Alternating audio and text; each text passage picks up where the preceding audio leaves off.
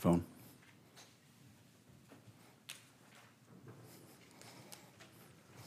Well, good morning again. If you would take your Bibles, Philippians chapter 1 is where we will be. Philippians 1, looking at verses 3 through 8.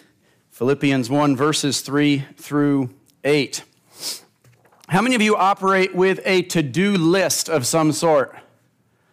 I write down lists, I make a list, I do it, however that goes. I do as well. My to do list is actually on my phone through an app called Todoist. Anybody heard of that? Or am I just weird? Okay. Okay, that's all right. I can send you a, uh, a link for it, and then I'll get some credit or something. I don't know. But to do lists are wonderful things, right? But they're also maddening at times, aren't they? Every to do list has at least three categories on it, and here they are. Number one, items that you have no hope of actually doing, but you feel like you've accomplished something by writing it down. You with me? Very true. The second one, though, is my favorite one. Items you already did, but you write down just so you can have the joy of crossing them off. Tell me I'm not the only one that does that. I know Dave does. We were talking about this the other day. You just you, you, you did it like three weeks ago, but you make a to-do list and you're like, I gotta look like I have some progress. So I'm gonna write down what I did three weeks ago just to cross it off. And the third one, items you've started but haven't finished and probably will never finish. You got those on your list? The uh, I'll get back to it at some point projects. When Philippians 1, verses 3 through 8, I'd like, to, like us to see today that God always finishes the work that He starts in us. And that journey to completion in our lives is one of abundant Christian value for us. So let's read verses 3 through 8 in Philippians 1. I thank my God upon every remembrance of you, always in every prayer of mine for you all, making request with joy for your fellowship in the gospel from the first day until now, being confident of this very thing, that he, which hath begun a good work in you, will perform it until the day of Jesus Christ. Even as it is meet or right for me to think this of you all, because I have you in my heart Inasmuch as both in my bonds and in the defense and confirmation of the gospel, ye all are partakers of my grace. For God is my record, how greatly I long after you all in the bowels of Jesus Christ.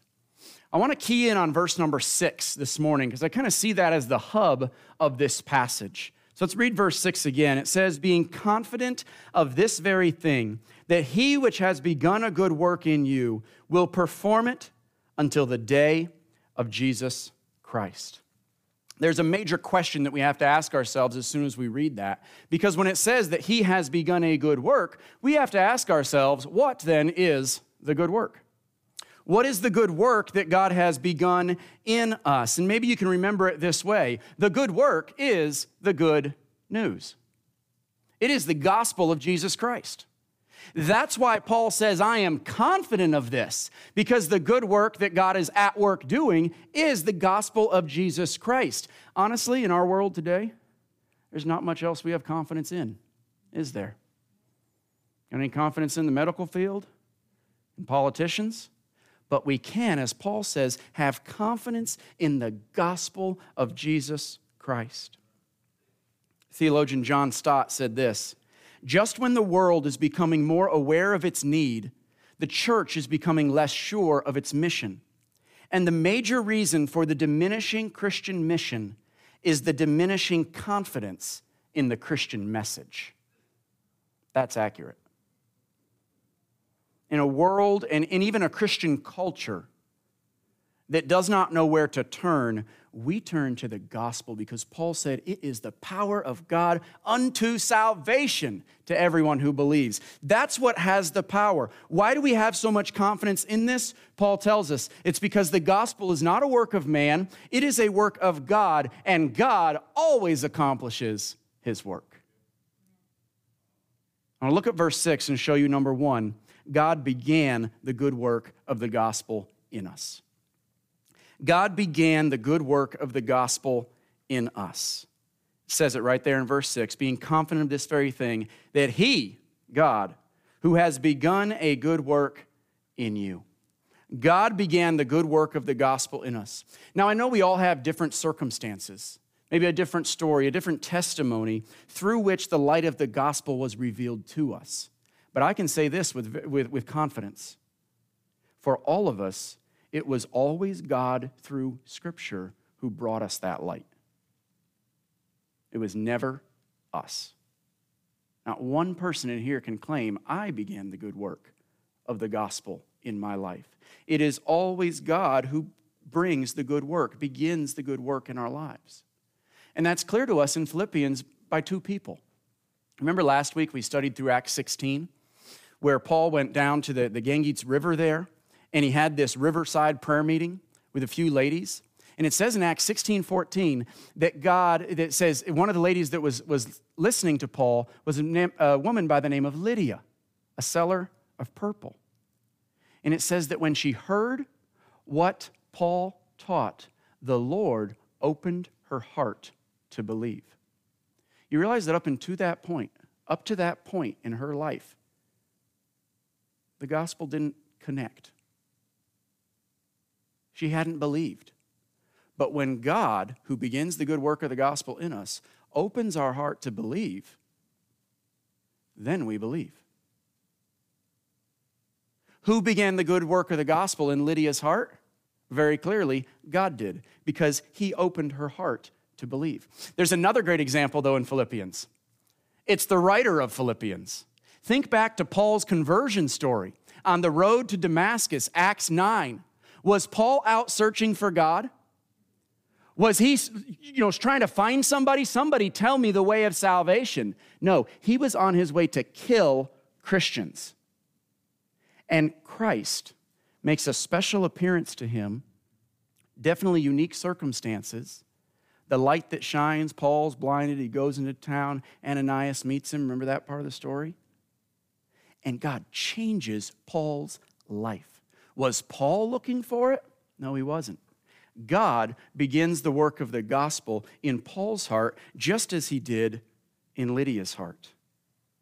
And Paul says here in Philippians 1 6 that he is confident of the good work in the gospel in the Philippians' hearts because they're not the ones who started it. God did. I don't know about you. but Think of this in your own life. I don't know about you, but I am a whole lot more confident in God's work in my life than I am of my own work in my life. Is that true? I am a whole lot more confident in what God does when He works in me than what, what I try to do on my own. So we saw number one, God begins the good work of the gospel in us. Look at the rest of verse six being confident of this very thing, that he which begun a good work in you will perform it until the day of Jesus Christ. So, verse, verse 6 clearly tells us that God starts the work, that he will complete the work, which means there's some sort of intermediate time in there too. If God began it, and at some point he will complete the work of the gospel in our hearts, that means we're somewhere in between that right now. It implies that he is continuing the work of the gospel in us right now. If he started it, he will finish it, and he's going to work through the power power of the gospel in your life now. I want you to understand something the gospel is not static, it's not once and done. Oh, yeah, I did that. Oh, yeah, I believed at one point. No, the gospel is what energizes our life to live for Christ. It is the power of the gospel in us that keeps us motivated and going in the right direction. It's not dead, the gospel is alive in us. And it's the verses surrounding verse 6, 3, 4, 5, 7, and 8 that give us evidence of the good work of the gospel that is present in Paul's life and in the Philippian church's life. And I want you to see this. Why is Paul so confident that God is working in the Philippian church? Why does he have such confidence? One of the reasons is because he has seen the evidence of God's work in them. Remember last week we talked about how the Philippians sent a gift to Paul to encourage him while he was in prison, to help him with, him with some of their, his needs. That was evidence of God's work in them. You also see in 2 Corinthians 8 that they sent a gift to the Jerusalem saints when they were under persecution to provide for their needs, evidence of the work of the gospel in them. We saw in Acts 16 that the Philippian Christians early on had been faithful to Christ through their own difficult times of persecution. Paul knows God has begun a work in the Philippian church, and he's continuing to work in them because he sees the fruit that the gospel brings. He sees the fruit in the Philippian church that the gospel brings. Let's talk about fruit for a second. And let me talk about it this way Are you confident of God's work in someone else's life when you see no fruits of the Spirit within them, when you see no love of Christ's church, and no appetite for spiritual things? Are you confident of the work of God in their lives? You shouldn't be.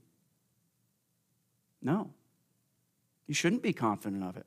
But they prayed a prayer one time. If it was true then, it will be true now. When God has truly regenerated and justified a person, his work, God's work of sanctification in their heart will bear noticeable fruit. There will be fruit. Matthew 7, verse 17 and 20, it says, Every good tree bears good fruit, but a bad tree bears bad fruit. A good tree cannot bear bad fruit, nor can a bad tree bear good fruit. Every tree that does not bear good fruit is cut down and thrown into the fire. Therefore, by their fruits you will know them. In Paul and in the Philippian church, and you're going to see this in these verses in just a second. In Paul and in the Philippian church, the fruits of sanctification, the fruits of the work of the gospel were ripe for the picking. Would you look at verse 5? We're going to start at verse 5 and kind of branch out from there. Here's one of the fruits of the gospel, the good work of God in the Philippians and in Paul. He says, For your fellowship in the gospel from the first day until now. The fellowship that they had in the gospel. And it says, Paul says, I've had fellowship with you in the gospel from the first day that we met. When was that? It was down by the river. Riverside, when Riverside Church of Philippi started, somebody told me last week, I think it should be called Creekside Church of Philippi. Remember the picture? It looks more like a creek.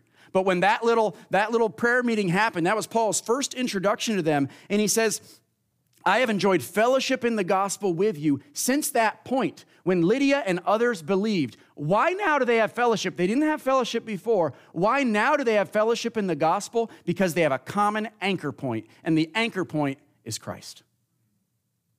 They have commonality now because not because they're similar, not because they're in the same age group, not because they, they work at the same job, but their commonality is Christ. That's where our unity is. That's where our fellowship in the gospel is. It is Christ. A couple weeks ago, Richard, Richard Smith told us a story about a lady they met in, in Chick fil A. This random Chick fil A, she was working, they were, they were, and he finally asked her, he said, Are you a, are you a believer? yeah, I am. And now it's a person you never met before and probably, who knows, will never meet again. Yet there was a connection. Why? Because of Christ. You ever had that happen to you? Where you're talking to somebody, never met them before, may never meet them again, and you have fellowship. Why? Because you look alike? Because you were from the same town? Because no, because of Christ. That happens, and it's a beautiful thing. But I want to take this a step further. Because this fellowship in the gospel that Paul's talking about is more than just an internal friendship. It's more than just, oh, a good feeling that we have when we're together. It is, it is rather a partnering together to share the gospel and expand the kingdom of Christ. That word fellowship there could be translated, and maybe is, if you have a different translation in front of you, it may be translated partnership. Partnership. Your partnership in the gospel. I want you to think about it in this way kind of a team. Our fellowship in the gospel or our partnership with each other is the fellowship and camaraderie that a team has as they pursue the goal of winning. You ever seen that before the football game, right? They all huddle together and all kind of put their hands in. One, two, three, fight, or whatever it is they're saying. That's the camaraderie. That's us as the church coming together because we're going out and we're facing a common enemy. Not other believers, not other churches. Uh, we wrestle not against flesh and blood, but against principalities and powers. It's a spiritual battle. And we are together in the fight. We have fellowship in the gospel, not just to feel good about each other, but to go and to fight and to expand the kingdom of Christ. Look at verse 7. He mentions this. He says, the Philippian church, there in the middle of it, it says, Inasmuch as both in my bonds and in the defense and confirmation of the gospel, ye all are partakers of my grace. Paul says, the, Philippi- the Philippian church has partaken with me in my imprisonment, in my defense and confirmation of the gospel. The Philippians were Paul's teammates in the proclamation of the gospel. It's a great picture for us. Kent Hughes says this Fellowship occurs among friends committed to a common cause or goal and flourishes through their common pursuit of it. Do you hear that? A common goal and a common pursuit of that goal. For Paul and the Philippians and for us today, our common goal, our common pursuit is what? The gospel of Christ the proclamation of the gospel of Christ. And I tell you this, and I've experienced it myself, and I know you have as well, that the very best fellowship occurs when you serve together for the cause of Christ. You ever had that? You can sit around and talk all you want, but when you get together with somebody and you say, yeah, we're linking arms for the gospel, whether it's through a VBS ministry or through a fair booth or whatever it is, you say, we're linking arms together for the sake of the gospel, that's when fellowship really takes the next step. We're in this together, we are a team. And that fellowship that Paul talks about is part of the sanctifying work of God, which he began at salvation and he continues through us now. He continues the work of the gospel in us. But when I go even further here because the fellowship in the gospel, verse 5, but there's so much more in this passage too. Look at the relationship. Look at the type of fellowship that Paul and the Philippian church had. Look at verse 3. Paul says, I thank my God upon every remembrance of you Fellowship, the work of the gospel brings fellowship, and that fellowship is evidenced by gratefulness. Paul says, Every time I think of you, I thank God for you. Every time you get brought into my mind, I thank God for you. And that's a common sentiment. If you read the early part of Paul's epistles, you'll see that he writes that often to the people. He says, I thank God for you. And I think that's a big lesson for us. Because I think sometimes our calibration is off in our gratefulness. I think we think we thank God for things more than we should. And we don't thank Him for the people in our lives as much as we should. You with me on that? I think we, th- we look at the stuff we have and we say, Thank God for my stuff. And we forget the people, maybe. Are you thankful for the people in your life? Like Paul said here, I thank my God every time I remember you. Have you told God you're thankful for Him? Have you told them you're thankful for them? I want to show you one of the most powerful things in the universe. One of the most powerful things in the whole universe. Here it is.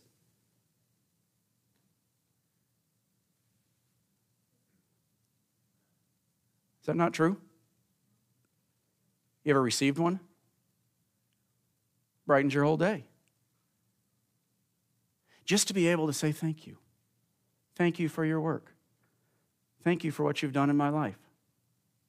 Thank you for what you mean to me. Paul, that's what Paul's saying here. He loved the Philippian church and he told them that. I thank God for you every time I think of you. We have the opportunity this Saturday to tell Pastor and Annette that, and I hope you will. Thank you. Thank you for your work and your service here. Look at verse 4. Here's the next thing that fellowship in the gospel brings. Always in every prayer of mine for you all making request with joy. Prayer. Gratefulness, verse 3. Prayer, verse 4. Paul says, Every time I think of you, I'm thankful for you. And every time I think of you, I pray for you. That's powerful. Do you pray for people? Or do you just ask God for more stuff? Pray for people. I think our, our calibration there is a little off too sometimes. Pray for the people. Pray for your brothers and sisters in Christ. There are serious needs among us, spiritual needs among us that we need to lift before the throne of grace. Flip it around here because Paul says, Hey, I, I, every time I, I think of you, I pray for you all. But flip that around in our life too. Is your fellowship with others one that when they think of you, they thank God for you and pray for you? Or does nobody know your name so they don't even know who to pray for? Fellowship in the gospel. Or do some people thank God that they're not with you and pray that they don't have to see you again? Maybe that's what the prayer is. My grandpa said, and you guys remember this, he said, Some people are a joy wherever they go, and some people are a joy when they go. And we have to think, which one am I? What is my fellowship with other people? That Paul says, I love this Philippians church. When I think of them, I pray for them. When I think of them, I'm thankful for them. Look at the next part at the end of verse 4. He says, I make requests with joy. When I think of these people, there is joy every time I think of them. And think of Paul's circumstances in the Philippian church's circumstances. Where was Paul when he wrote this, this letter? He was in prison in Rome. The Philippian church under persecution in Philippi, a Roman city. And yet, Paul says, When I think of you, you bring me joy, even though my circumstances aren't great. And when the Philippian church thought of Paul, it brought them joy. They wouldn't have sent a gift to him if it didn't, even though their circumstances weren't great. That's part of the good work of the gospel that God is working in us. He is sanctifying us so that we find joy regardless of what our circumstances are. Regardless if it's good or bad, we find joy. Joy in the fellowship of the gospel that's rooted and centered around Christ. Now look at verse 7 and 8.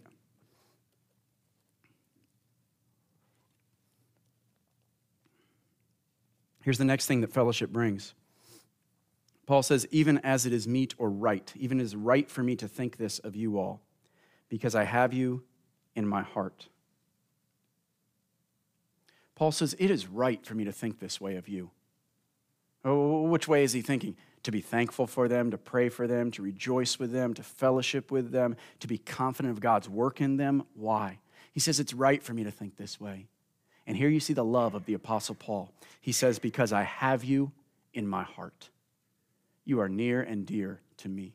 I have you in my heart. Now, in the Greek, that little phrase there, I have you in my heart, can also read, you have me in your heart. And I don't think we necessarily have to choose which one it is. Because if Paul has the Philippian church in their heart and the Philippian church has Paul in their heart, see the mutual relationship? There's a genuine mutual appreciation and affection between Paul and the Philippian church. Now, verse 8 shows us just how intense Paul's love for the Philippian church was. He says, For God is my record, how greatly I long after you all in the bowels of Jesus Christ. Now, let's be honest, that's a little awkward. Uh, bowels is one word you never think you'd talk about from the pulpit, but here goes, all right? In that day, the bowels were thought to be the innermost part where, where feelings and emotions lay. And when you told somebody you loved them from your bowels, it would be, you know, that a deep affection for them. But doesn't mean that today, does it? If you came up to me and you told me you loved me from your bowels,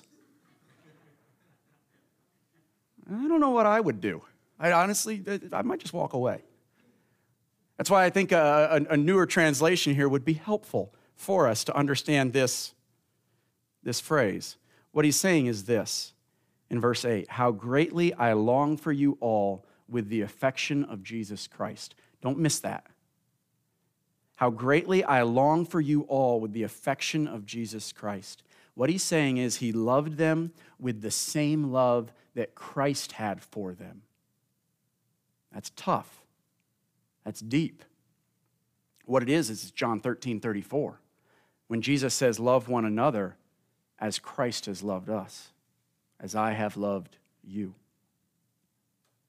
You say, How do you get to the point of loving someone like Christ loves them? How do you get there? Well, you don't do it on your own because remember, the work of the gospel in your life is not a work of yours, it's a work of God in you. And through the power, the work of the sanctification of the power of God in our lives, He's working in us and molding and shaping us to move in that direction, whereby we love others as Christ has loved us. So we saw where God began the work of the gospel in us. We see where God continues the good work of the gospel in us. And I want to close this out with the end of verse 6. It says that he which hath begun a good work in you will perform it until the day of Jesus Christ. God will complete the good work of the gospel in us because God never leaves a job unfinished and he never leaves a believer in Jesus unsaved. If God began the work of salvation in you, he will complete it and you will not get lost on the way. If, however, you began the good work of the gospel in you, then you have to complete it, and trust me, you will get lost on the way. It is a work of God. You might say, well, hold on a second. God will complete the good work of the gospel in us, He will complete it. I, I'm confused because what does it mean when you say God will complete my salvation? I thought I was saved when I believed in Christ. What am, what am I missing here? Did, did I miss out on something? Am I not completely saved? I thought I, I was saved when I believed in Christ. Well, you were, and you, and you are. When you believe in Jesus Christ, you are forgiven of your sins and you're given the righteousness of Christ that is unchangeable, that is undeniable. And if you have, I don't know the, I don't know the audience, I don't know your heart, but if you have not trusted in Jesus Christ as your personal Savior, that He died on the cross for your sins, was buried, and rose again the third day, according to the Scriptures, the Bible says today is the day of salvation for you. Don't put it off, don't wait. Paul told us that last week in Acts 16 when the Philippian jailer came to him and he said, What must I do to be saved? Paul said, Believe on the Lord Jesus Christ, and you will be saved. But for those already saved, you're thinking, What does it mean that my salvation is incomplete? Well, it is in this way. If you are as saved today as you ever will be, then you have been terribly duped. I have been terribly duped. If I'm as saved today as I ever will be, I, something went horribly wrong somewhere because I still sin. I still deal with the consequences of sin. We still live in a world that is ravaged by sin, by death, by disease, and destruction. You say, certainly there's more to salvation than this. There is. There's a whole lot more to it. When you believed in Jesus Christ, you were saved from the power and penalty of sin, but you are not yet saved from the presence of sin.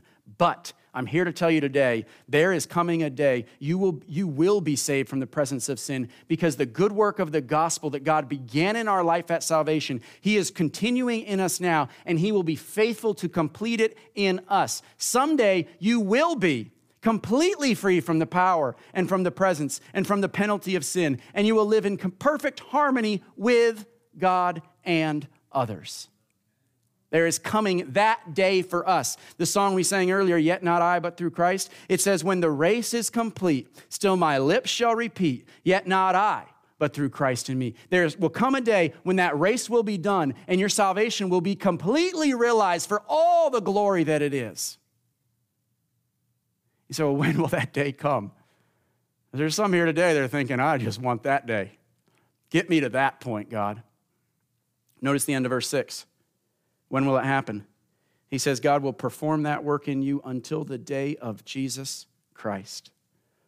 Well, that was helpful. What does that mean? What's the day of Jesus Christ? You know what's awesome? When Scripture answers Scripture. Say, What's the day of Jesus Christ in verse 6? Go to chapter 3, verses 20 and 21. Philippians answers Philippians for us. Chapter 3, verse 20 and 21 says this We're asking the question what is the day of Christ? What is the day of Jesus? He says in verse 20, for our conversation, or really the word should be citizenship, our citizenship is in heaven, from whence also we look for the Savior, the Lord Jesus Christ who shall change our vile body, that it may be fashioned like unto his glorious body. What is the day of Jesus Christ? It's the day when he comes back from heaven and he takes our vile, sinful, wicked, nasty body and he transforms it into a body that is fashioned like unto his glorious body. That's the day of Jesus Christ. But that's not even it.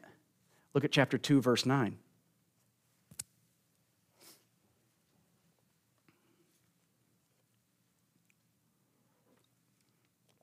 What's the day of Jesus Christ? 2 verse 9. Wherefore God also has highly exalted him and given him a name which is above every name, that at the name of Jesus every knee should bow, of things in heaven and things in earth and things under the earth, and that every tongue should confess that Jesus Christ is Lord to the glory of God the Father. The day of Jesus Christ is the day when every knee bows, when every tongue confesses that Jesus Christ is Lord, and it will happen. Everyone will say, You are Lord, you are right. That's when the work of salvation, when that day happens, Philippians 3 20 and 21 and 2 9 through 11, when that day happens, the work of salvation that God began in our hearts and is continuing in us now will be finally complete at that day. That's a day to look forward to. That's a day to look forward to. Would you go in your Bibles to 1 Corinthians 15? We read this for our scripture reading, and I want to close out the message today with it is I think now that we've talked through Philippians 1 6, this passage will take on a whole new light. Look at the first four verses 1 Corinthians 15.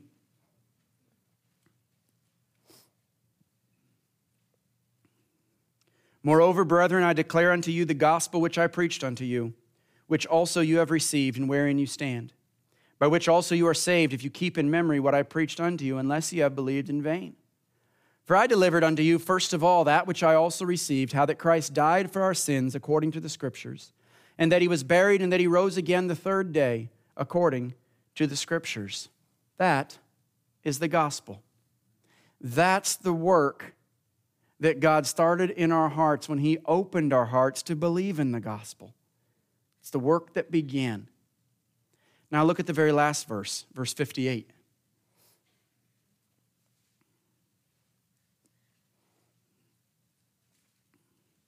1558.